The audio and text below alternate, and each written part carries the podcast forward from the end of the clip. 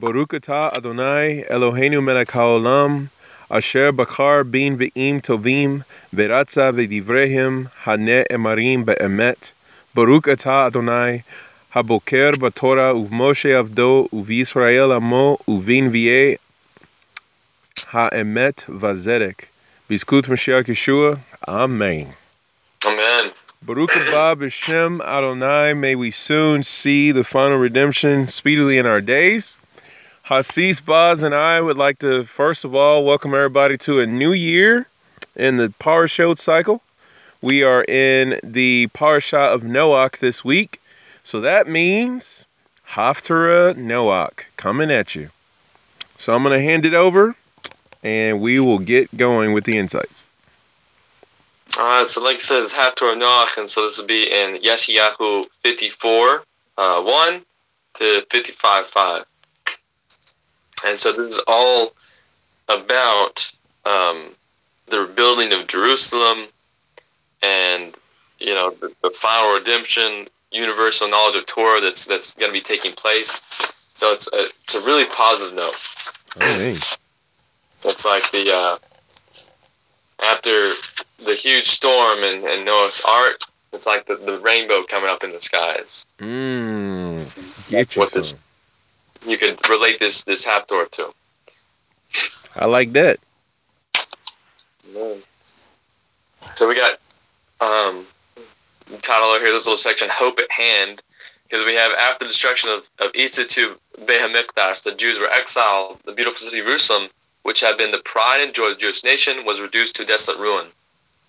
During the years Bnei Israel are in exile, Jerusalem is lonely and unhappy, like a childless woman, but hope is at hand for the future. She, Jerusalem, will no longer be childless.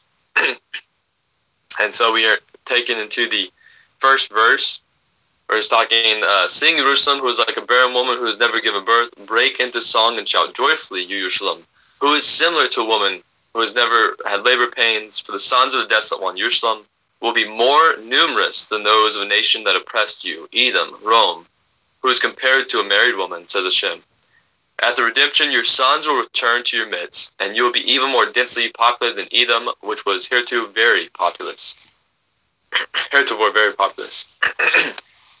and so the Midrash cites um, a Gemara that mentions this dispute between uh, Rabbi Meir's wife, one of the, the talmidim of Rabbi, Rabbi Akiva, and his wife was known as very very learned, and it was a Barua, uh, a Bruria, Sikha, and versus a, a heretic. And you know, there there there has been. Just want to mention this right before we get to the story, um, because there's some misideas that the heretics refer to like early Christians. You know, which is false. First of all, Christianity didn't exist. Um, and, and second of all, the, the Talmud cites the heretics as specifically Sadducees. And so, just let you know, when, when we're referring to like a heretic in the Gemara, it's usually referencing a Sadducee. Wow. And so, this is this is a discussion between one of the, the Sadducees and Rav Meir's wife, Baruria. That so is- once this, what's that? Go ahead. I was just gonna say that's very uh first of all very grateful that you laid that foundation out because that'll help with uh the building blocks of how we're reading through the Gemara. So Toda Rabbah for that. Yeah, Bavakasha. So I have here uh, Sidoki, the Sadducee, once Scott, the Rabbi learned wife, uh, Bruria, saying, Look what nonsense your prophet spoke in Yeshayahu 54.1. Sing, you barren woman who did not give birth. Why should she sing? Because she never gave birth? You fool, Ruru retorted sharply. You only look at the beginning of the verse without considering the end, which says, For the sons of the desolate one will be more numerous than the sons of the married woman. For these words, it is clear. From these words, it is clear that the desolate woman does not have does have sons. The word barren is only a figure of speech. The barren woman is the Jewish nation, and she certainly didn't have wicked sons who will end up like Gehenna, like some of your people. That alone is enough cause for rejoicing. Wow. So you know, she she comes back at this the Sadducees, Sadducee the people who didn't believe in the the oral law and such. They would cause a whole bunch of burdens on the people. Um, and she replies back to them very, very quickly. Hey, she's talking about what the prophet's talking about here is that not that that we we were absent of children, but the fact that we didn't have children ended up in Gehenna. Oh. Our our people believed in the written Torah and believed in the oral Torah, and and adhered to it. Unlike you, who've rejected the complete oral Torah and have interpreted the written Torah however you see fit, and thus do whatever is right in your own eyes. And so, So that's how we're starting. yeah, just just a little interwoven commentary between you know, Sadducees and Pharisees, you know. Wow. And so wow. that's how, how this the midrash begins here.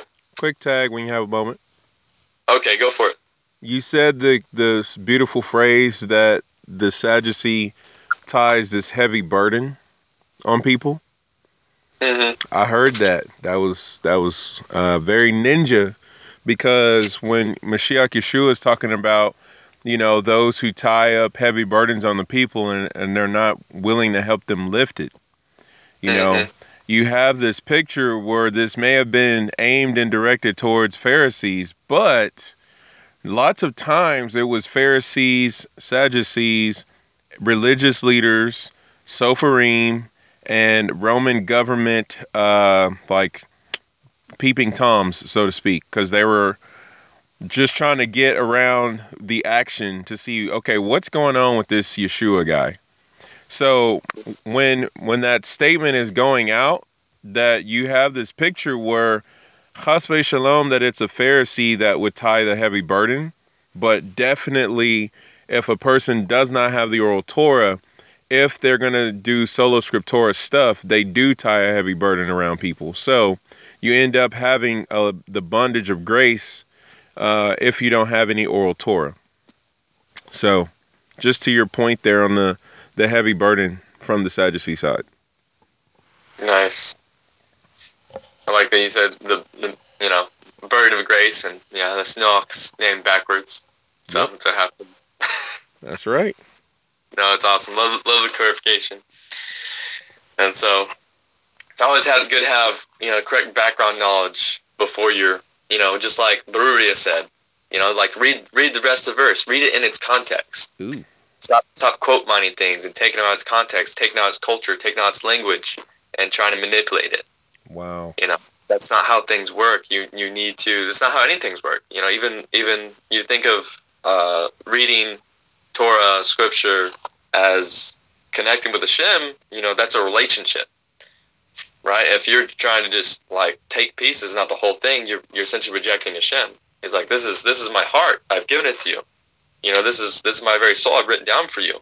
You need to accept all of it in its full context. Oh man. It's our rejection of Torah, and the context it was given in is a rejection of Him. Wow. So, on a continue on our half Torah, this is the title. It's uh, expand Jerusalem. So it's about the expansion of Jerusalem. Um, it mentions in verse two that Jerusalem widen the place of your tent and let the curtains of your dwelling places swing right and left to enlarge the tent.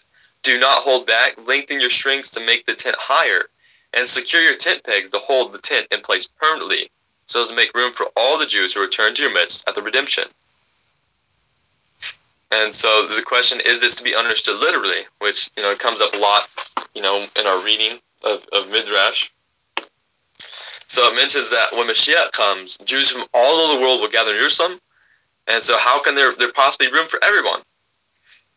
And it says, you know, Hashem in this verse, you know, cites this whole idea of widen the place of your tent. And so miraculously, in the future, Jerusalem is actually having, having space for all the Jews to enter. And we hear this in other other Haftorahs where it talks about another name for the land is called Eretz Tzvi, the land of the deer, because like the deer skin, it'll, like when when uh, cut, it will actually stretch out. Hmm. And so there's there's actually other instances where this has happened, where Shem has made a miracle of stretching out places. Wow. And so, one, the second day of creation, right? The waters, the waters that fill the entire earth. Hashem said, "Hey, let the waters gather in the oceans rivers." Wow. And so all the water that filled the whole world was now limited spaces and left room and still left room for dry land. Hmm. You know, it's a miracle. Like, what happened? you know, it filled everything, and now there's space for dry land. Goodness. Uh, another one is during Yehoshua's time, when he led across the, the Yarden, um, he gathered entire people between the two bars of the Aron. Right. And Straight so, narrow path.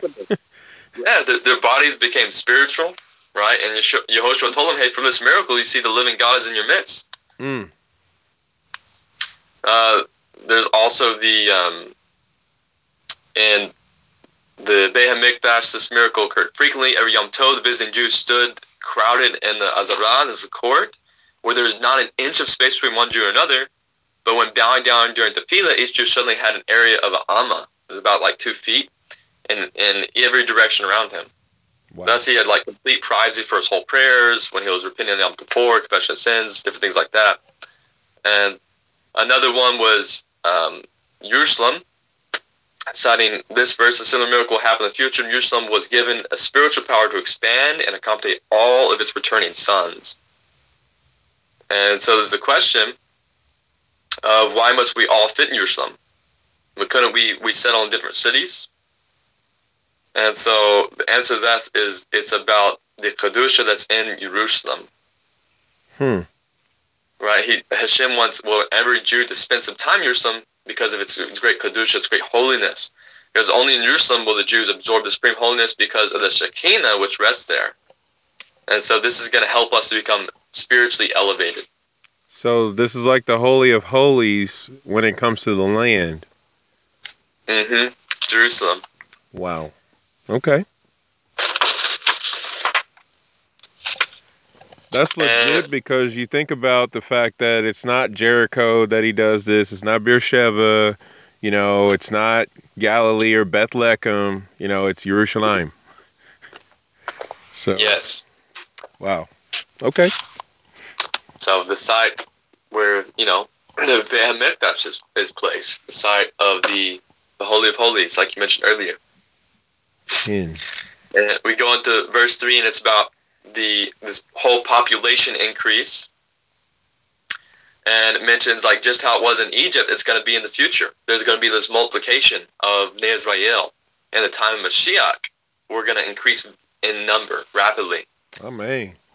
and so it mentions this idea, you know, um, of of this whole idea of population increase is is linked to the coming of Mashiach. wow. Like a baby boom. As we yeah, like baby baby boomer is perfect.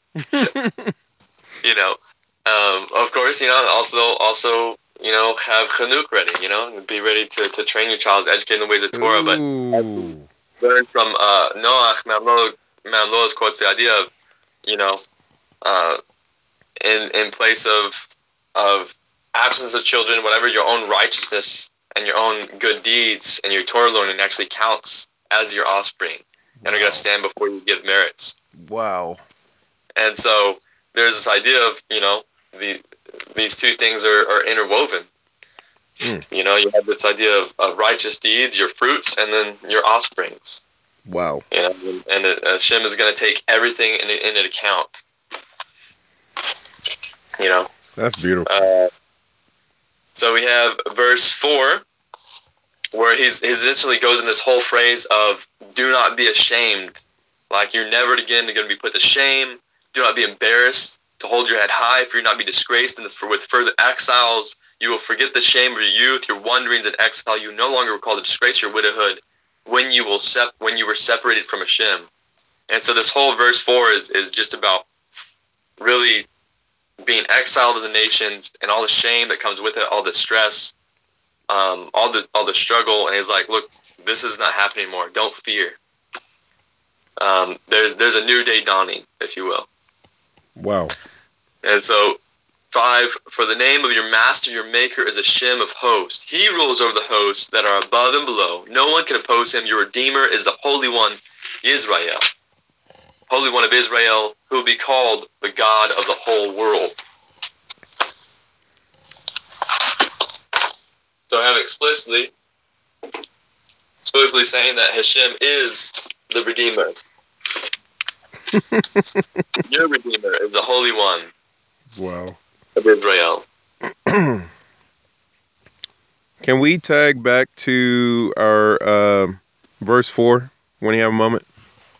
Yeah, go for it. I just wanted to shout out uh, nothing new in the New Testament. Just gonna go ahead and start that hashtag. So hashtag nothing new in the New Testament, even though that's t- a terrible phrase as far as it's not a New Testament. But uh, colloquially speaking, uh, this is the not worthy to be compared with the coming glory, as written in the letter to the Romans, chapter eight, verse eighteen. So we talk about this having no shame and forgetting our former disgrace because these times that we're currently going through in the exile are not worthy to be compared with the coming glory. That's it. Nice.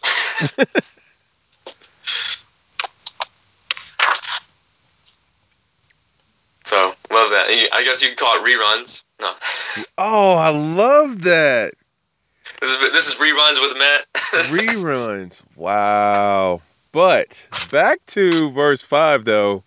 Hashem is your redeemer. Like so what does that mean when we're talking about Mashiach Yeshua, right? right. Golech There, is our redeemer. there is that. Golech Kadosh Israel. That is crazy. Um, next one it mentions, yeah, just Hashem's going to call to us, the whole Jewish nation, back to him as a husband calls for a wife. And it says this cold question Can the wife of one's youth become permanently detestable in her husband's eyes? Certainly not, says Hashem. Therefore, rest assured that he will again have mercy on you. and just mention that the Jewish nation, like a wife of one's youth, who cannot be replaced with any other woman. Amen. Amen. And so it's just this idea, you know, Rabbi Mendel Hirsch notes this idea is, uh, is this pasuk is based on the Jewish nas- nation's ideal of matrimony, Hmm. which is very, very, very much opposed to the way of nations. Um, so a, a Jewish husband who lives a Torah life is not cons- will not consider whatsoever dropping his wife in favor of uh, some other woman. And so Wow. I understand, you know, as years go- goes by, the couple grows closer, knowing the key to happy marriage lies in their own hands, Goodness. and, so, and as well as Hashem's hands. And it's all about commitment. And I mentioned this before. Uh, Jewish uh, marriage, uh, nisuin, right, is related to the whole word of its root is like lifting, about Right. lifting each other up. Yes. And so, whereas you have, you know, marriage today is essentially about what can you get out of the other person. You know, how much is it benefiting you and your lifestyle? Boy. So, it's not. What's, but it's important to read it in the context. You're not reading the context of 21st century, you know, marriage in the context of uh, 21st century marriage, right? Because if you did, you know, this wouldn't this this parsha wouldn't mean anything. yeah, because today's standard of marriage is you can be married to a chicken if you want to. If you wanted to. It's terrible. It's foul. So, you know. So for a short moment I have forsaken you, says Shem, to the Jewish nation, but with great loving kindness I will gather you in eternally. Mizal have forsaken you means that Shem's providence for us is not apparent, for he allows evil to befall us. What? Yes. And so I, I was just I was thinking about Yeshua mentions this whole idea of why why have you forsaken me? And Mm. mentioned before it's not him going into this depression, not him uh, forgetting Hashem. He's his last teaching moment. That's right. And so he's he's referencing a lot, I believe, many things within within the prophets, within Scripture. Um, but I think one of the things is this verse up here. You know, why have you forsaken me? And it says, for a short moment I have forsaken you. Uh, uh. For a short moment. And so it means the Midrash, like I said earlier, Hashem's providence for us is not apparent, for he allows evil to fall us. And so he's asking this question why do you think this evil has befallen us? Why do you think that I, I could not be uh, the Mashiach who reigns? Mm. Right? You would not do teshuva. Wow. Why, why have you forsaken me? Goodness. So, you know, of course, our, our exile is much longer. Going back to the whole idea of, of our exile, you know, this reference our exile. Um, it's more than a short moment. Um, so what, what's going on here? We're this is the longest exile of any of them. That's right. And so when it mentions that, that at the redemption, our, our galus, our exile, will seem to us as a short as as one moment. and it mentions in Tehillim 126 1, that's what we say, is what we pre prelude uh, Birkat Hamazon with on weekdays and days that aren't Rosh Chodesh um, or Yom Tovs. It says, we will Hashem will return the captive Jews from Galus. We will have been like dreamers. Mm. And so redemption will be the beginning of such overwhelming, never-ending goodness and kindness on Hashem's part that all the thousands of years of hardships and trouble, troubles will seem like a fleeting dream and like a short moment compared to it. Wow. Hmm. And so you know we have this this idea too of if this exile is like a dream, then and the redemption is going to be like this this whole new reality. Right. It's like who who's the one who's going to interpret our dream? Because it mentions the oh. the Gemara, mentions this idea of whatever interpretation you give to a dream.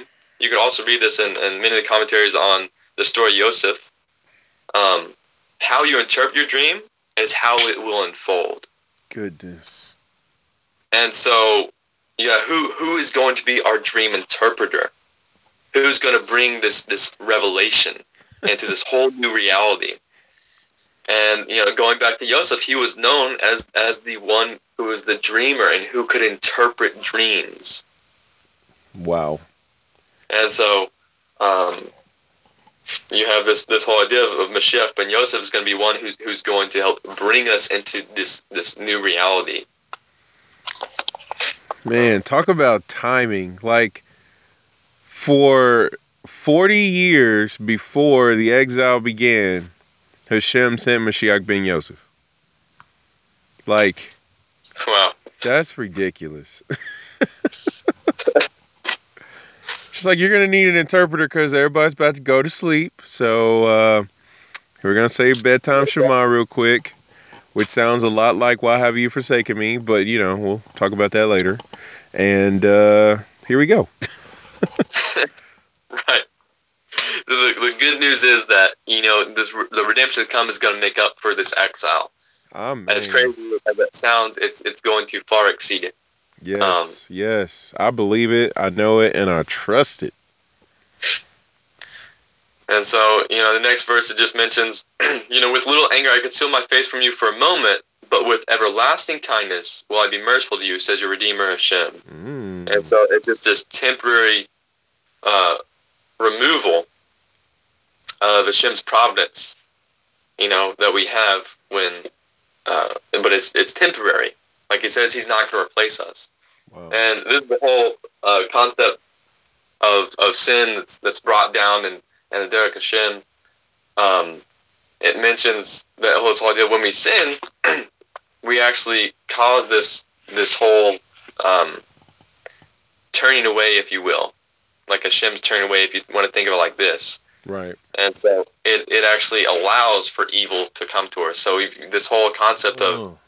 of of being punished for our sins, it's really more the consequence on the idea of our consequences for our sins. Wow. And so, because we've given free choice, we've been given free choice of, of how things play out into our, our life and our world. And so, you know, when when we sin, there's there's going to be a lot of negative consequences come from that. And it's not necessarily shame punishment. It's it's He's given us control, and because we have that control, because we have this free choice to do what we want, we can either choose to bring blessings into our life, the world, life around us, or uh, curses and destruction.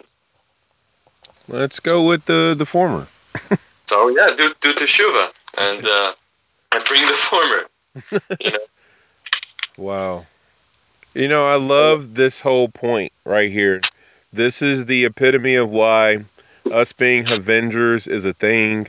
Why the the whole concept of Lapid, the the whole understanding of Lapid Judaism this is it. Like this is one of the main points to the redemption being in our hands and why it's in our hands because we have a responsibility to uphold for reality, how it unfolds and how it plays out.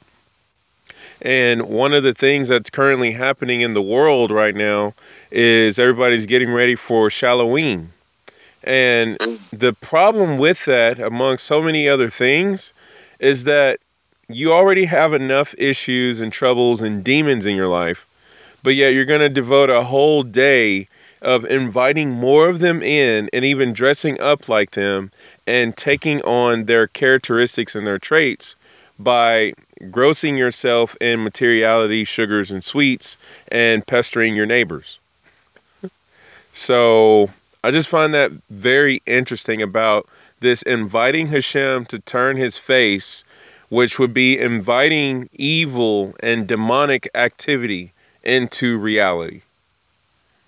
Yeah, That's a huge point that you just laid out. So, goodness. that's true. You know, you, even on a secular note, you look at all these holidays. Not only is there this overwhelming theme of materialism, you know, and just complete selfishness, but you, you look at them like uh, people say, you know, trick or treat on Halloween. What what sense that that's coming from is uh, is essentially in like I'm gonna play a trick on you unless you give me what I want. What's that's like that's like mugging a person. Right. You're expecting someone to give you something like they don't know you.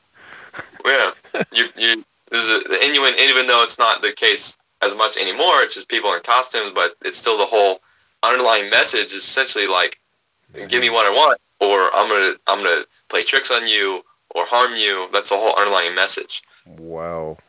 Just like you know, um, Xmas, you have this whole online message of pedophilia. Goodness. Like people sitting on this this guy's lap taking pictures. This guy, this old guy's like watching them their entire life, sneaking into the house, giving gifts. Mm.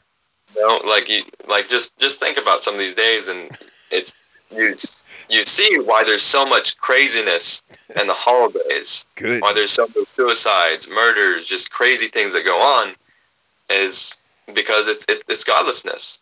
Wow. It's all about it's all about themselves. It's all about how they feel. It's all about everything but Hashem. There's no meaning in these days, which is why people have to interject meaning into the days. Goodness. And so that's why Yom Tov is so important. It's so meaningful. We're constantly drawing out meaning from all these Yom Tovs. Wow. Because most of them are in the Bible. Love And it. if, if they're not in the Bible, they're instituted by, by men who had the authority to institute them and who were very, very godly, outstanding men. Yes. Okay. Known as Chazal. Josh. Josh it. So, since, you brought up the subject, and since it's that that that time Go on the- crazy. Do your thing. calendar. So we go into um, this next verse, which is actually one of the reasons why you know Yay.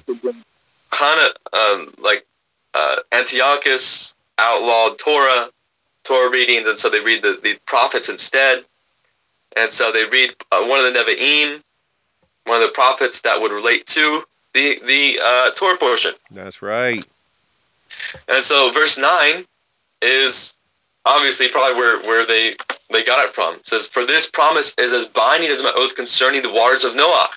I swore that the waters of Noah will never again pass over the entire world. Similarly, I swear that after redemption I will never again become angry at you or rebuke you. Wow. Wow. And so he was um, angry us because of our sins. And since the exile atones for the Jewish people's sins, Hashem will no longer be angry at us when we are finally redeemed. It's one of the explanations behind this. Behind why, why Hashem will never be angry at us. Wow. Uh, but there's also this idea of why is the Mabul, why is the Great Flood named after Noah? Why? And so there's a few reasons.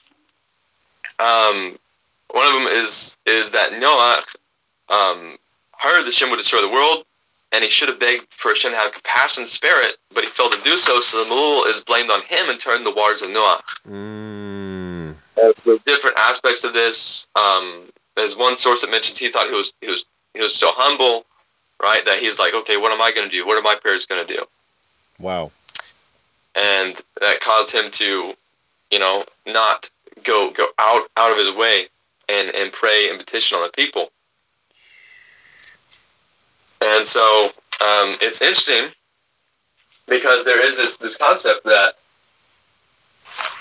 through Noah entering the ark, though, he had this kind of atonement for this idea of this lack of chesed, this lack of, of going outside of himself and and uh, essentially helping helping the community, helping those around him. Wow. And so you think about this, you know, Noah, he he didn't spend his days spreading Hashem's light to others. This was his main main fault, even though he was it was a tzaddik, uh, way way more so than than any of us. Right. Um, perfect man, right? But him going in the ark, he now had to, you know, correct his his trait of chesed. Now every every every hour was taking care of the animals and, and caring for everyone in the ark. You know, now now you, you where you weren't going out and, and, and praying on behalf of people. Now you're constantly in a position where you're taking care of the, the, the creatures and everyone on the boat. Mm. And so through this, you know, he had this correction of of his own his own trait. Wow. So it was through suffering, actually, too, that this atonement took place. Mm-hmm. Because some of the midrashim talk about him actually coughing up blood because of all the stress and the uh, sleeplessness that he had to endure. Wow. Yeah, that, that's incredible. And you, you think the weight that was upon him at the moment. There's there's no midrashim that mentions that he could literally like like the stone, the Zohar stone that was in there, Kid. actually lit up the like made made it to where the ark was see through, where he saw it, and so he could see all the bodies floating Whoa. blood. And so literally he he was associated with their death. Mm. So But now we got Mashiach ben Yosef. Yes, Oh the my. foundation of the world, Noah, because he Wow. founded the entire world. Mm. But the Midrash mentions these three levels of petition. So we talked about this whole idea of like he didn't petition on behalf of the people. Um, one is, hey, Noah didn't pray for his generation. Two was Abraham, who entreated to spare even the wicked sinners of Sodom. And well, the third was Moshe, who was willing to risk his entire life, his entire, uh, even being being acknowledged in the Torah. You know, uh, his I guess his, his reputation, his his you know, people wouldn't know him. If his name was brought out of the Torah, people wouldn't know him.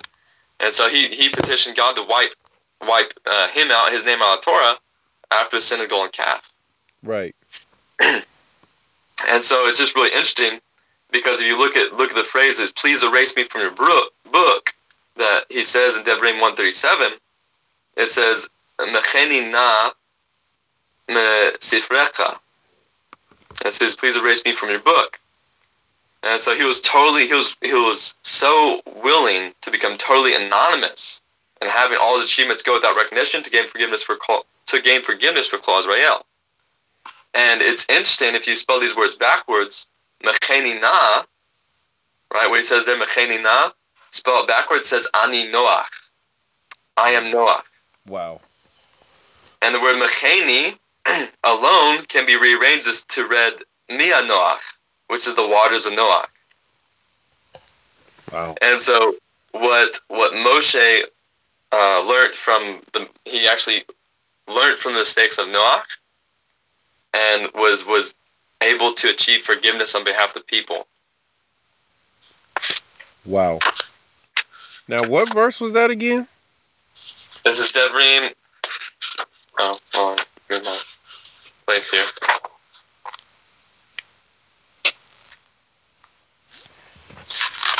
Oh, sorry. I just... Oh no, I lost my place real quick. Oh. I'll get back to you on that. Okay, Baruch Well, it's recorded, so we can just hit rewind on the record and we're good to go. But the blot my name out and Moshe and Noach connection, oh my word. Yes. That's crazy. Because, you know, that's what's currently happening to the name of Yeshua right now. on behalf of the whole entire world to give everyone a chance to make shuva. This is why Yeshua's name is known as Chasve Shalom Yeshu or Jesus. And because of that, everybody is given more time to convert and enter into covenant. So this is Noach, this is Moshe, and this is Mashiach Yeshua. Yes. Wow. All righty. That was just a small point that you brought up, so you know that's that's cool. I guess Oh. just we'll Yeah. Oh, sorry, it's not it's not definitely 136. It's not 137. That's why I said it earlier. I was looking at a different different version. Oh, okay.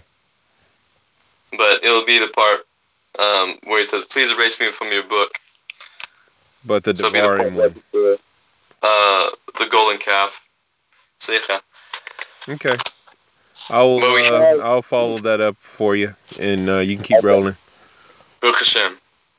So this is really, uh, you know, we, we look at this and we don't necessarily have to be these great Tzaddikim like Moshe, although that would be amazing. Because, and the, the genius of Chazal is they actually established our daily prayers to where we could pray just like this. Wow. Uh, so, you know, you might read from the Shemoneh Esrei, like when you read three times a day, pray, praying your, your Shemoneh Esrei prayers, um, it always says, let us do complete teshuva, forgive us, heal us, and so on. And so by, by just praying out of the Siddur, we avoid Noach's mistake. If we include all all the welfare and our person, all the world's and the Jewish welfare in our personal tefillot, Wow. Wow. and so and it's it's even it's interesting to note too that the beginning phrase of Shemoneh Esrei, you know, where we say, "Open my lips that my mouth may declare my praise." If you read in the Hebrew, the initial letters minus minus the vav actually spells out the word for a beautiful woman, Wow. which, and according to the Baal Shem Tov, references, you know, the the uh, the sparks, the souls, and and the nations who desire to convert and desire to learn. Hmm. And so, like when it's talking about when the, the soldiers go out to battle and you see a beautiful woman, this teaches that hey, these are these are righteous men going out to battle. There's righteous men that have sanctified themselves. And so, if they're seeing a beautiful woman, they're seeing more than just her physical self. They're they're noticing that she has a desire for for Torah and desire to become part of the covenant. And so, when you say that part before your Shemoneh Esrei prayer, you know you're actually helping to bring the converts in, bring the nations in. and so again, this is the genius of Chazal. So I mean, yes, you could you could have your own uh, personal prayers, and that's good for for developing your own heart uh, to bring people in and developing your heart to to lift others up. But the genius of Chazal is they made this prayer uh, so that it would naturally bring the converts in. It will naturally bring blessings upon all all of the all of Klal. Wow. And so, you know, if you're if you're gonna if you know, and you could talk to Shem all the time, but if you're gonna sacrifice personal prayer or the written prayers, then you know, sacrifice your personal prayer makes you you're praying from the Siddur. Because these are masters of prayers, these are genius in the Torah, and they, they structure it in such a way to bring blessing to the entire world. And there's no way any person's words are going to be as good as Chazal's. So just a little side note on prayer. But Mm. has, uh, hit, uh, personal prayer is absolutely amazing. Not slighting that any sense. I'm just stressing the importance of, of praying from our Sidors. Wow. So, Who knew that could be? That's the implication of us praying from the Siddur. it's huge, and we get to be like uh, Moshe Rabbeinu, Goodness. you know, praying on behalf of, of everyone else. Man. You say, you know, you know, say, oh well, I don't, I don't have time to pray. Okay, well, you know, if you make time when you don't feel like you have time, then you're essentially nullifying yourself on behalf of everyone else because you're praying not just for yourself, praying for everyone, just like Moshe Rabbeinu did. Wow. You know, so we got in in verse ten mountains may move in an earthquake and hills may cave in because I'm angry, but my kindness will never depart from you. The Jewish nation of my covenant of peace will not give away, says Hashem, who has compassion on you. And so it's just really interesting here that he says, you know, talk about mountains and hills and cave in, but angry, but my, my kindness is never going to depart from you. And my covenant of peace, well, I will not give away. It's interesting the phrase my, my covenant of peace, it says Uvrit Shlomi Lo Tamut. And so you could Shlomi, my peace, actually has the same gematria has a gematria 386, but the same gematria as Yeshua. Ooh. So, you know, you know, read read that how you will, you know, Yeshua being so intertwined with the uh the Hashem's covenant.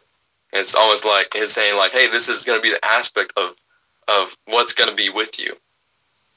You know, I'm I'm never going to. Um, I'm always going to remember this. This is always going to be with you. It's never going to part from you.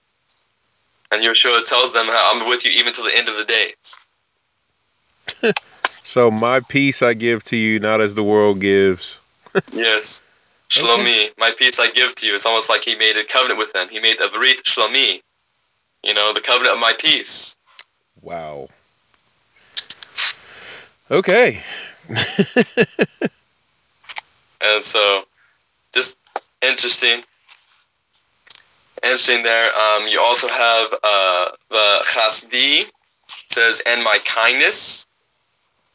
Mi'itek lo yamush, and my kindness will never depart from you. The first word there, um, including the vav, has a gematria of 88, which is interesting because in Hannah's prayer and First Shmuel, she mentions um, this idea. It says in verse 2 9 of, of First Shmuel, says, The feet of his devotees, Rakle Hasidav, uh, he will keep, and the wicked will be silent in the darkness, for not by strength will man prevail. And Mamlah's quotes on this verse on on the word for devotees there, chas, uh. So it's written actually without the yud. Hmm. And so what he mentions there, it says uh, the yud that is usually present before the final letter to indicate the plural form. It's written without this teaches us that even one pious man may have enough merit to save the entire world. so again, he's talking about his kindness and his covenant of peace. He's never going to, to depart from them. And the gematria of the chasdi, uh, his kindness, has the same as the word for um, uh, chasdav, which is his devotees which is allusion to the, the one who, who has enough merit to save the entire world. Interestingly, also has the same gematria as uh, Lechami, which, according to rabbinic literature, you look at the uh, sources on that, it's it's one who is from Bethlehem. No way. wow. So there's definitely allusions to the fact that you, you, the fact of um, Yeshua alludes to this whole idea of his kindness never departing. Mm. The allusion to the kindness is allusion to him. You know, I desire mercy, not sacrifice. My shalom I give to you. It's all allusion to him, like he's part of the process. Um, also interesting, you know, it mentions that the sign he gave in the Torah portion was the the rainbow. That's right. And it mentions that it looks like a bow that's pointed upward you know, like like a bow and arrow. And so it's it's almost the idea of uh, instead of inflicting punishment on us, Hashem takes the arrows. Wow. he takes he takes the piercing on on account of us. Ugh. So this is how he he sustained us. And so going to my kindness will still not depart from you. Um, this means Hashem's kind mercy is everlasting. It benefits us even after the mercy of our forefathers lost its power. And two, when we imitate the deeds of our great forefathers and mothers, Hashem's quality of mercy will be aroused, and He will thus have compassion on all Klal Israel. Therefore, we must busy ourselves with performing acts of kindness for our fellow men. And so it mentions this whole idea of the mountains in the verse and the hills reference the the mountains refer to the three patriarchs, the hills refer to the four mothers. And so when it's talking about even after the mountains and the hills cave in, uh, and their merit will have been used up, Hashem says, "My kindness will not depart from you." Beautiful. And so, but but just like His kindness is what stands in the in the in the place. Which is the righteous one from Bethlehem. Yes, the one who says, "My my shalom I give to you." Okay. Goodness. All right, so this this uh, next few verses, uh, some you poor woman with a stormy heart, about whom the nations claim she will never be comforted due to tribulation and tribulations. I will in the future underlay your stones with no flock gems. I will lay your foundation with sapphire stones. And I will make your widow panes from Kadko gems, your gates from Edchak gems, and your territory from precious stones. And so it mentions all these these precious stones. And there is a story time we would like to share.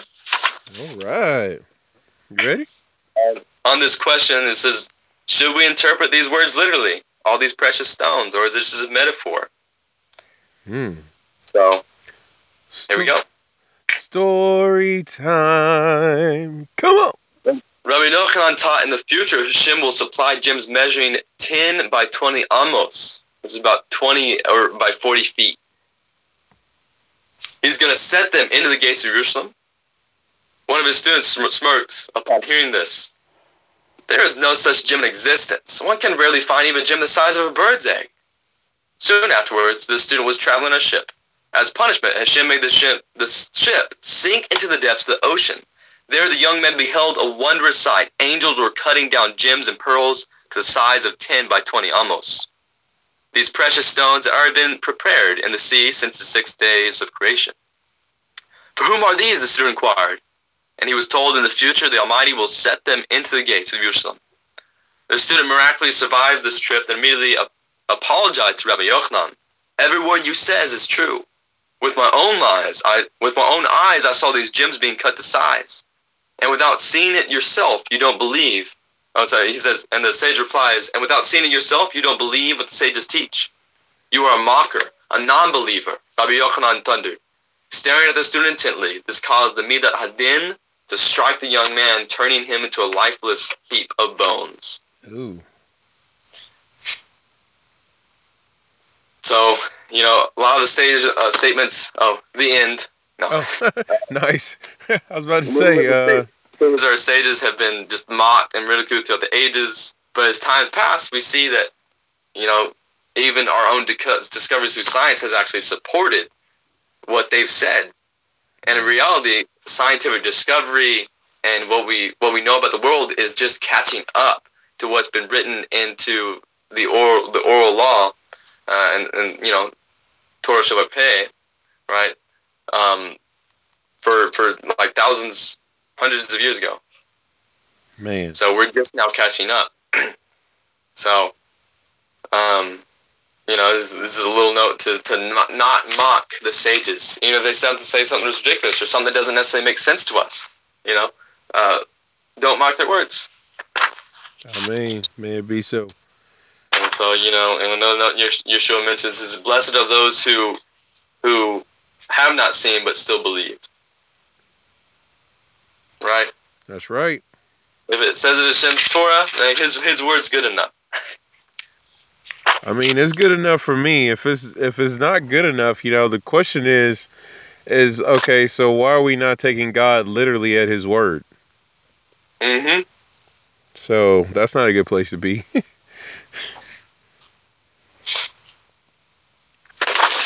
yeah.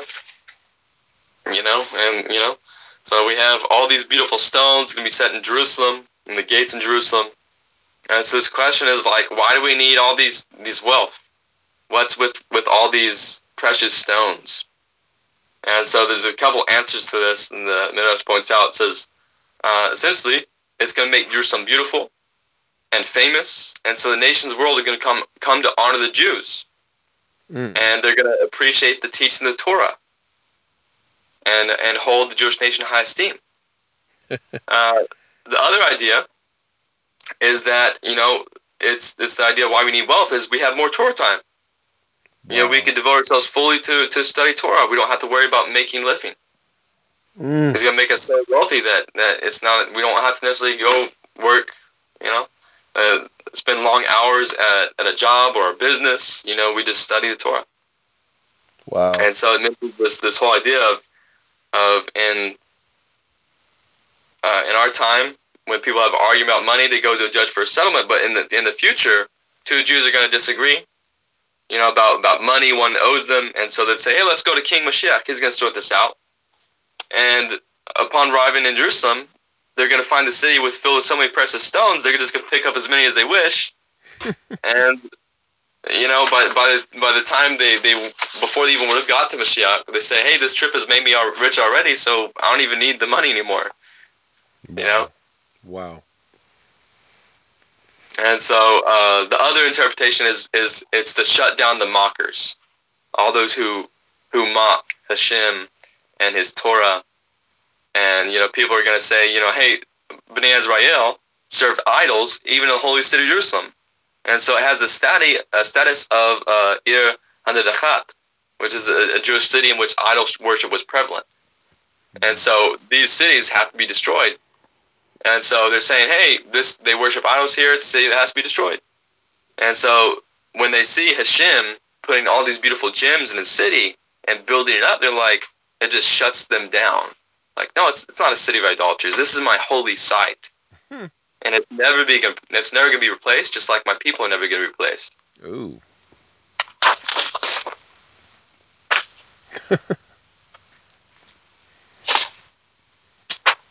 And the next verse is beautiful. It says, All your sons will be learned in Hashem's Torah, and great will be your sons' peace.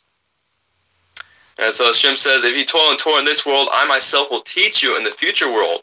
You will all become my students, as it says, and all your students become students of Hashem. All the Jews will be taught by Hashem, and therefore they will never forget what they learned. One interpretations. They result in great peace, and there will no more be malochet, uh, machloket, uh, disputes due to forgotten traditions. Can. And so, hey, if we're just gonna be taught by Hashem, we're gonna know anything. Why should we even bother? Um, first of all, I'd say the question is a symbol of bad medot? Goodness. And and second of all, I'd say that you know the Midrash mentions this whole idea that the more a person exerts himself in Torah study in this world, the higher the level of instruction he's going to be received from the Shechinah, from the presence of Hashem. Well, uh, that And was so going to be my levels. tag. Not not everything is going to be this equal playing field. Depending on your effort in this world, depends on your closeness to Hashem. You know, if if you want to have a, a stronger, if you want to think of it in terms like this, a stronger embrace and a stronger experience, a stronger, you know, uh, feeling of, of closeness, uh, then you need to invest, invest, uh, invest more effort in this world. Mm. Um, so there's also the concept that the Shulchan Aruch brings down on the halakha of, of Torah study. Um, it mentions that when you read your Torah, you should read out loud. Yeah. And so if you're adamant about this, then even if you didn't understand the Torah you read out loud, you know, as, as long as you're reading, you're trying, then you're going to stand it, understand it in the Olam Haba. oh. And so everything that you read, Even So- the Hebrew. even the Hebrew, in the even the Lashon HaKodesh, Lashon Torah. don't give up, you know, and and second of all, uh, this whole concept of, you know, we mentioned this whole idea of why should we bother? Again, um, there's we just got through talking about how how Shem is compared to the husband, Israel's the bride, right? And we have this concept in, in Judaism of how uh, husband and wife they produce offspring. And so the father's thoughts, his thought process, what he's involved in his intellect, goes in to produce the child's intellect. And the mother's midot, her characteristics, goes into producing the child's midot. Mm. And so if we look at this concept, uh, this this goes into producing the child. We look at this concept in the aspect of Torah study. right? We have us as Israel, the bride of Hashem, and we have Hashem's Torah, right? This is His intellect, right? This this hidden in the words. You have uh, the bait that begins the Torah, the lev that ends it. This spells out lev. This is the heart, which is a, a that's like the seat of understanding, and it also alludes to the because as Gematria 32, the 32 gates of wisdom, and so this is Hashem's his his mind, his intellect. Um, brought down in a form that we could understand. Of course, we can't grasp the full concept of of of who Hashem is, like and in his totality. Right. But him manifested as as as a Torah, right? This is his intellect. And so whenever we we develop our madot, we develop our musar, right? We develop our, our characteristics and and develop, you know, good behavior, good characteristics, and we read his Torah, we're going to produce a, a, beautiful, beautiful words of Torah, beautiful uh, Torah world views. Mm. and so it's mentioned that the Torah, you know, it could be either like this this book of life, or it could be a, a sword. And so it really depends on the intention of the reader and the, the character of the reader. Like what what are what are their, their characteristics like? If they have good good madot, they're going to produce beautiful Torah. If they have bad bad madot, then their Torah is going to be either flawed or, you know, it, it's going to be uh, essentially putting out death into the world. Wow. And so this is how you have people like in uh, David's day. um, Shaul's um, advisor was the guy by the name of Doeg, who was a, a great Torah scholar. He, he knew everything, but he was such corrupted on the inside. He had such bad bad medot, bad characteristics, that his interpretation of Torah was flawed. And he led Shaul, King Shaul, to do a whole bunch of horrendous things like kill the Kohanim, not wipe out, wipe out Amalek. This is all his doing. And so, you know, always try to read, try to read at least like 15 minutes of Musar every day. You know, any any any work you can that can help develop yourself is, is always a, a plus. 15 minutes, one low price. right. Huge reward. Right. All right, we got about a 10 minute heads up here on the alarm. Baruch Hashem.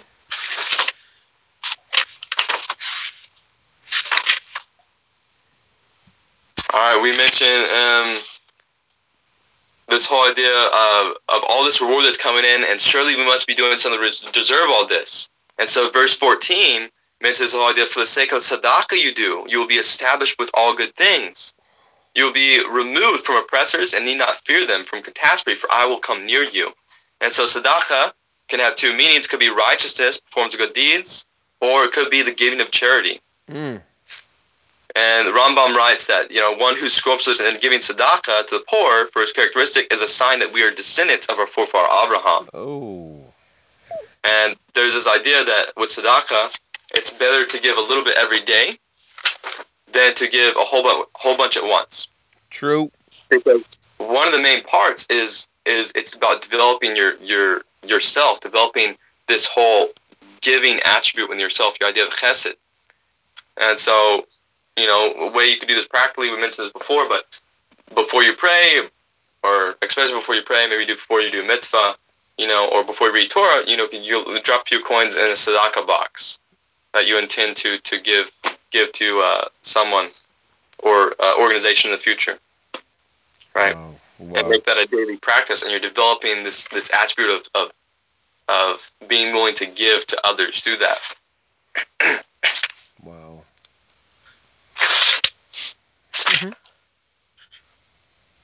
Um, this other idea of tzedakah, the verse alludes, um, so tzedakah is only acceptable if the money has been earned honestly, Yes. right? And so there's two ideas. There's one must stay away from dishonesty, and this is everything that even borders on untruth, right? Um, and in the merit of our giving tzedakah, Hashem will silence our oppressors.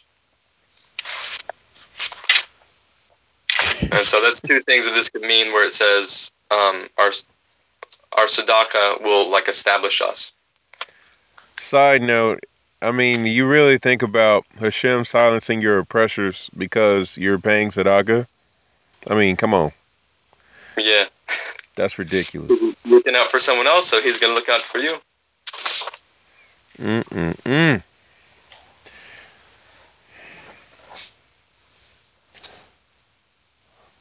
All right, is there any uh, main thing that you really wanted to make sure you got to cover? Yeah. Because I know, like for me, when I got to podcast earlier this week, I was just kind of going through, and I was like, "Oh my gosh, I didn't get to say this one thing," and so, you know, definitely want to make sure we covered that for the Haftarah. Okay, definitely. Um. All right, we will go with uh, couple points on um, 50, 55 1. Okay. Come all who are thirsty to quench your thirst. Even if one who has no money, go get food for free and eat. Go get wine and milk without money and without price. Okay, so what, what water can be given without price? This is referring to Torah.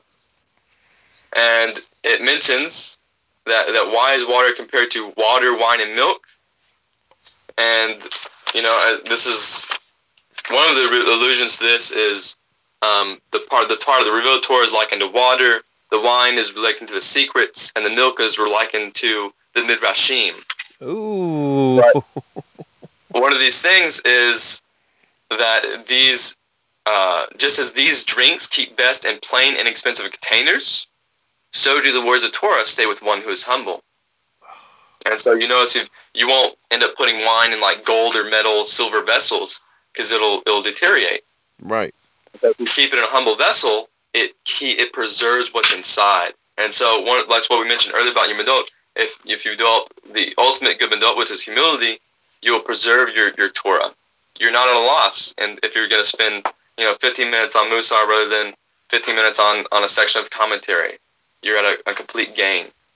Wow. Um, and so, you know, it mentions the whole deal.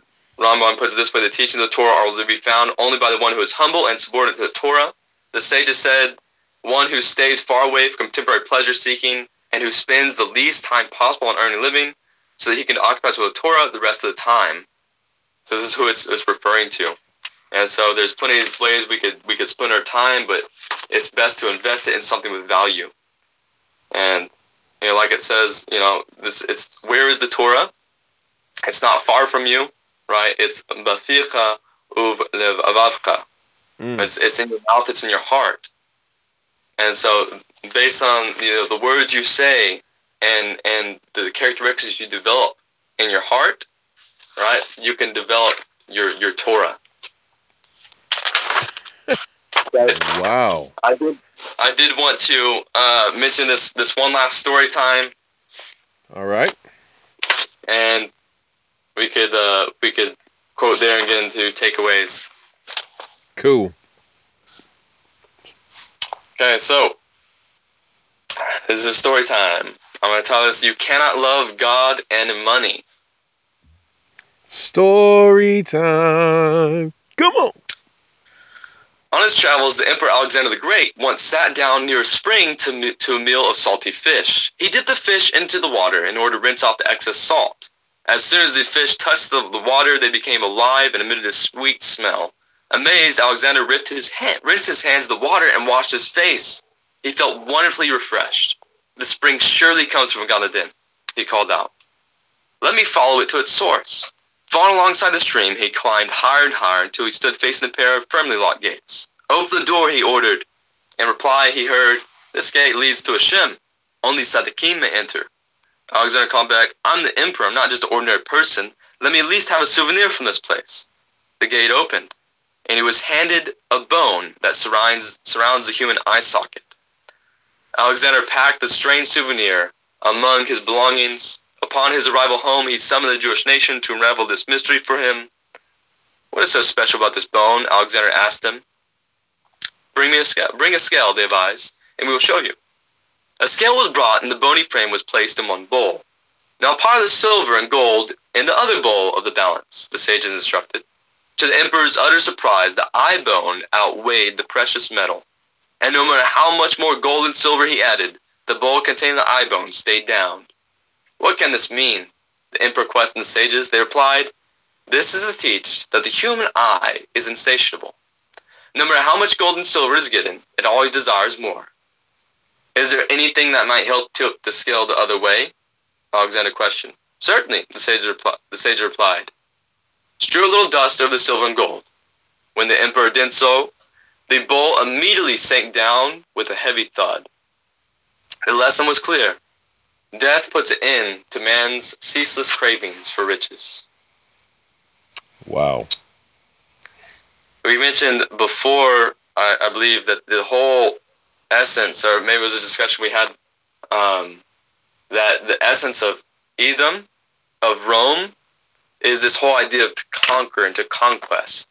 And this is what Alexander was all about. And it's interesting that he went to the Garden of Gan Eden, right, this river that flowed from Gan Eden.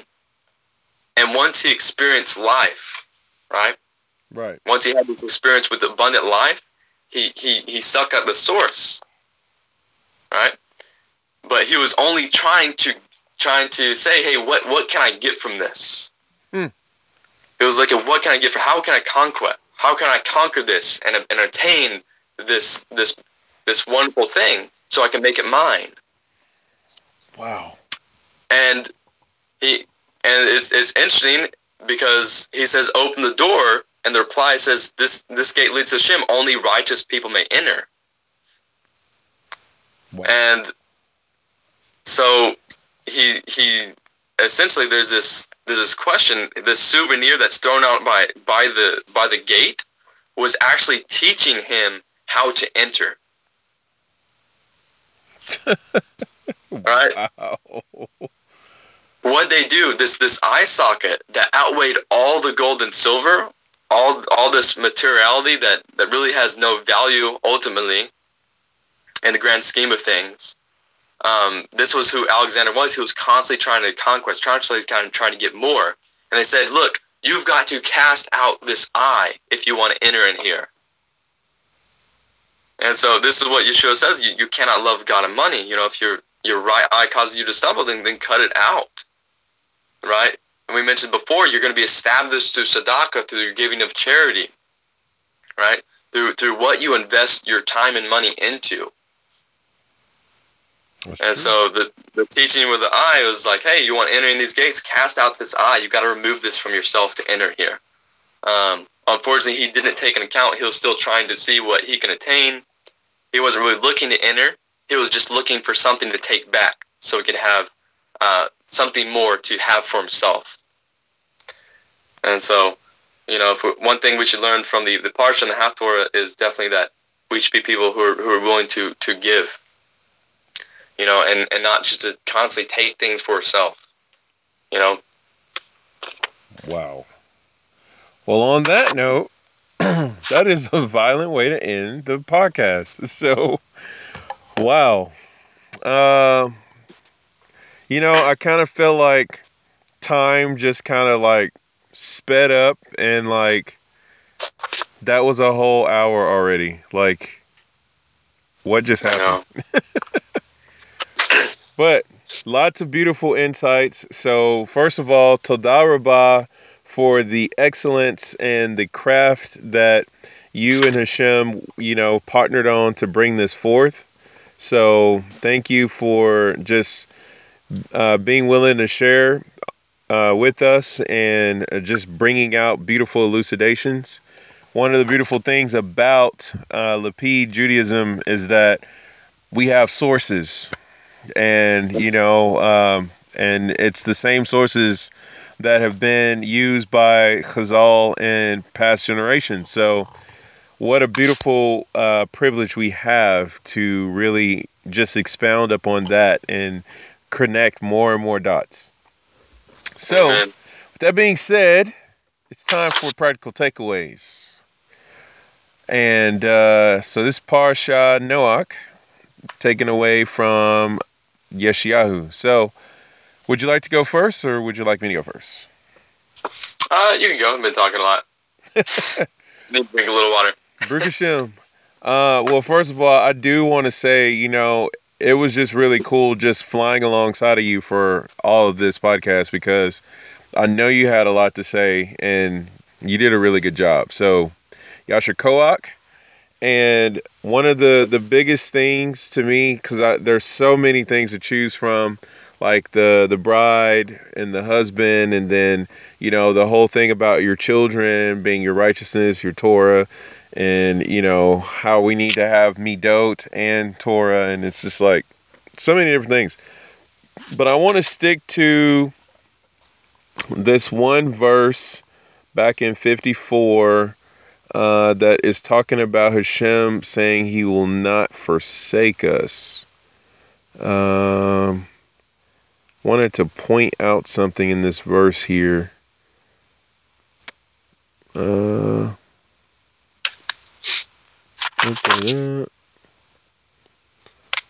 where did it go? I was, oh, yes, it's verse 6. Okay. So, uh, like a husband calling back his wife. Because the whole thing about this current exile, we're likened to a wife who is in Nida. And so the husband and the wife are not allowed to be together during that time in a very intimate way. And so that doesn't mean that we're divorced or anything, but that definitely uh, limits uh, interaction. And yes. so knowing that the the Geula you know, is likened to, you know, we're no longer in Nida. So, you know, uh, just to keep it real, uh, husbands and wives know what that moment's like. And so I thought this was a really cool thing for us to really grab a hold of to know that what what does the woman do while she's in Nida? You know, because that really is what what we have this time for you know, uh, my Eshet Chayil, one of the most beautiful things that I've heard her share with women, you know, normally it's pillow talk time with the husband, but during Nida week, it's pillow talk time with Hashem. Mm. And I thought that was like the sweetest thing ever because, I mean, you think about the the ability that we have during this time to take Hashem at his word, to not see the results of doing so, but to gain all the re- rewards and the benefits of it. There is no telling what we're doing in the heavenlies when we're davening using the Siddur, when we are keeping the Shabbat, when we're addressing tzniut, when we're undergoing persecution of our faith, when we're having to lose family members and friends because of conversion, and all of these different things. And it's just a beautiful concept of storing your treasures where moths and rust can't get to it. Because this time that we have is really a beautiful time to be like, you know what? Before I get to experience uh, re- the interaction with the Shechinah, before I get to see miracles that will blow my mind, before I get to study even more higher depths and, and deeper dimensions of Torah, what do I have now and how do I treat it? How much do I value it? How much do I safeguard it? How much am I really becoming one with it? You know, so to know that when that time comes, that we as the wife are done with Nida, and we are now allowed to be just completely with Hashem, you know, what will make that time sweeter? You know, and so I just want to uh, also point out that this same verse, verse 54 or chapter 54, verse 6, it begins with the letter Kaf and it ends with the letter Kaf. And when we look at the letter Kaf, it's a hand. Mm. You know, it's like the palm of a hand. So you have two palms coming together. And it's interesting that when you put the Kaf with the Kaf, that's 20 plus 20, and that makes a mem, which is 40. And when you look at what is the mem, this is the waters of the mikveh, which when you are completed with your mikveh, you will go into, or Slika, when you're completed with your nida, you will go into the mikveh. You know, and this is the whole purification and the the reunion uh, concept, and also this is likened to the time that the Redeemer was separated from the people of Israel, namely Moshe being up the mountain for 40 days and 40 nights. So put all that together. What are we doing and how much are we remaining faithful while Mashiach Yeshua is away, while we're in Nida, and when we will be done with Nida and when Mashiach will return? Because nobody better build a golden calf, myself included. Because cause we've done that before and we saw how that worked out. So no golden calves on three. And you know, let's let's be ready for the return of Mashiach because he says, when I return, will I even find emunah? Is is there anybody gonna still be holding it down? And I'm on team hold it down. How about you? Definitely. yeah, yeah, that's in 55 3 mentions mentions that like he's gonna make eternal covenant with us. Promise we're no longer gonna be exiled. Right? And the commentary mentions that those who listen to the words of Torah and take them to heart will have eternal life. You know, is exactly what Yeshua says. Yeah. How do I inherit eternal life? He says, keep the mitzvot. That's right. You know, and so everything else is just about his reign being established um, and the nations. You know, Mashiach, you will summon a nation that you don't know to serve you, and the people which do not know you will come running to your bidding. Why? Not because your military security, but, but for the sake of Hashem your God, who would dwell with you, and for the sake of the Holy One who has beautified you by letting the Shechinah rest in your midst. And so it's 55.5 with, with commentary, but I, I love what you said about, you know, who knows what we're doing in the heavenlies, right? In the whole spiritual realms when we, when we pray, when we dress tzniut. Because this was one interpretation of Noah. He, he, he was too, quote unquote, humble to petition. Wow. Right? He was like, my prayers aren't going to be heard. Mm. You know, and, but we learned that, you know, Moshe was so humble that he prayed on behalf of everybody. Wow.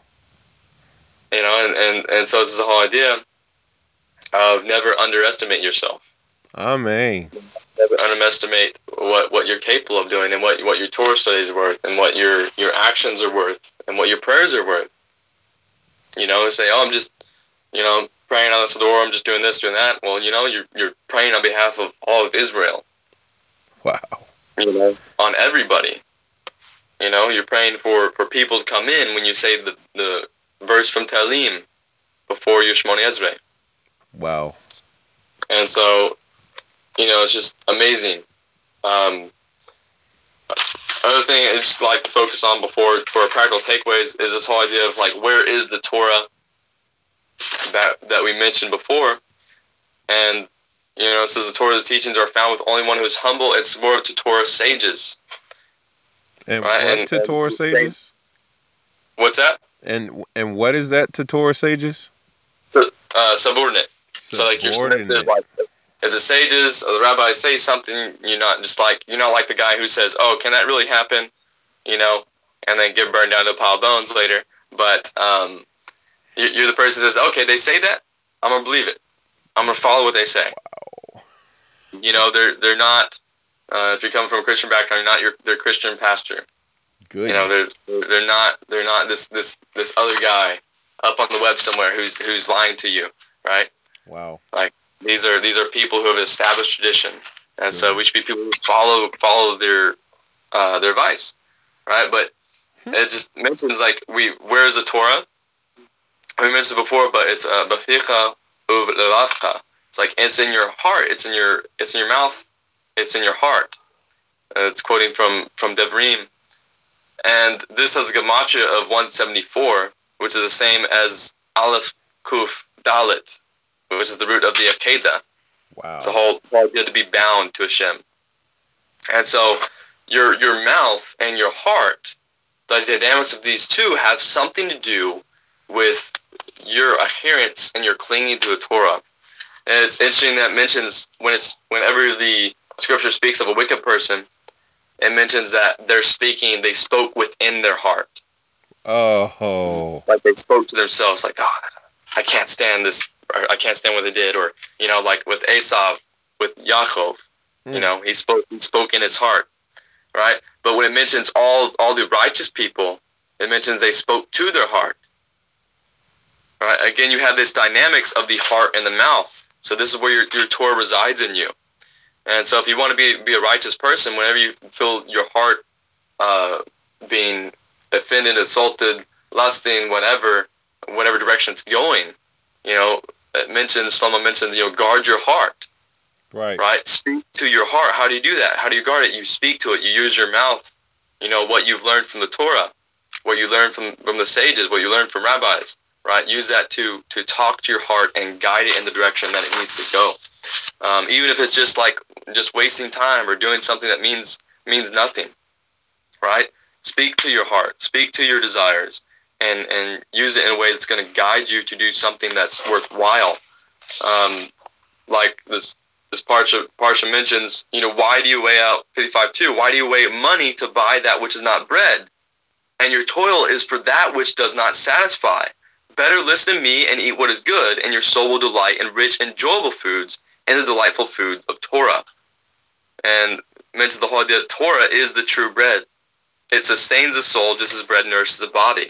In Torah study, a Jew finds real and permanent satisfaction and fulfillment. Every Jew must make the Torah his main aim in life and all other occupations secondary. And so if you look at this, you know, we shouldn't feel rebuked when we read a halakha that, that offends us or um, the Torah says something and we're like, oh, wow, that, that com- goes completely against what I do. We Mm. shouldn't feel offended. We should feel excited and overjoyed because we look at it. It says, uh, through the word, everything was created, right? Hashem spoke with Reishit, with the Torah. Right. So what does that mean? That means Torah is is the very essence of who we are. And so when we read something in the Torah or something in the Halakha, right, that that is opposed to us or that offends us, we, we should not we should not be offended. We should be ecstatic because it's reminding us of who we are, of who we truly are, and who we should, we should mold ourselves to be. It's calling us out to Teshuvah to return to our, our ultimate essence. Wow. Right. And through that, we're going to be overjoyed because we're attaching ourselves to our purpose. We're attaching ourselves to our, our origins, to our Father in heaven. And so we should be very particular about, you know, our, our Torah study and our mitzvot and and remembering that, hey, don't get offended. If you hear a Torah concept that you're not doing, be overjoyed because this is your very identity. It's reminded you of your purpose and who you are and it's going to bring so much light to your life. Even though initially it's going to be a struggle to to elevate in different areas, whether that's through prayer, study, or different specific things, um, it'll, it'll end up being a blessing in your life. Amen. All I gotta say to that is, may Hakadosh Baruch Hu make us worthy of the days of Mashiach Yeshua and the life Amen. of the Olam Haba. Thank you for joining us for the Haftarah Parsha for Parsha Noach. This has been Shomerman and Chassis Bas, and we bless the name of Hashem by the closing words of the bracha for after reading and studying the Haftarah. ברוך אתה אדוני אלוהינו מלך העולם, זור כל העולמים, צדיק בכל הדורות, האל הנאמן, האומר ועושה, המדבר ומקיים, שכל דבריו אמת וזרק. נאמן אתה הוא אדוני אלוהינו, ונאמן דבריך, ודבר אחד מדבריך, אכור לא ישוב רחם. ki el melek ne'eman verakaman ata. Baruch ata Adonai, ha'el ha'ne'eman bekol devarav, bizkut Mashiach Yeshua. Toda rabba for joining us. Many blessings and shalom and shavua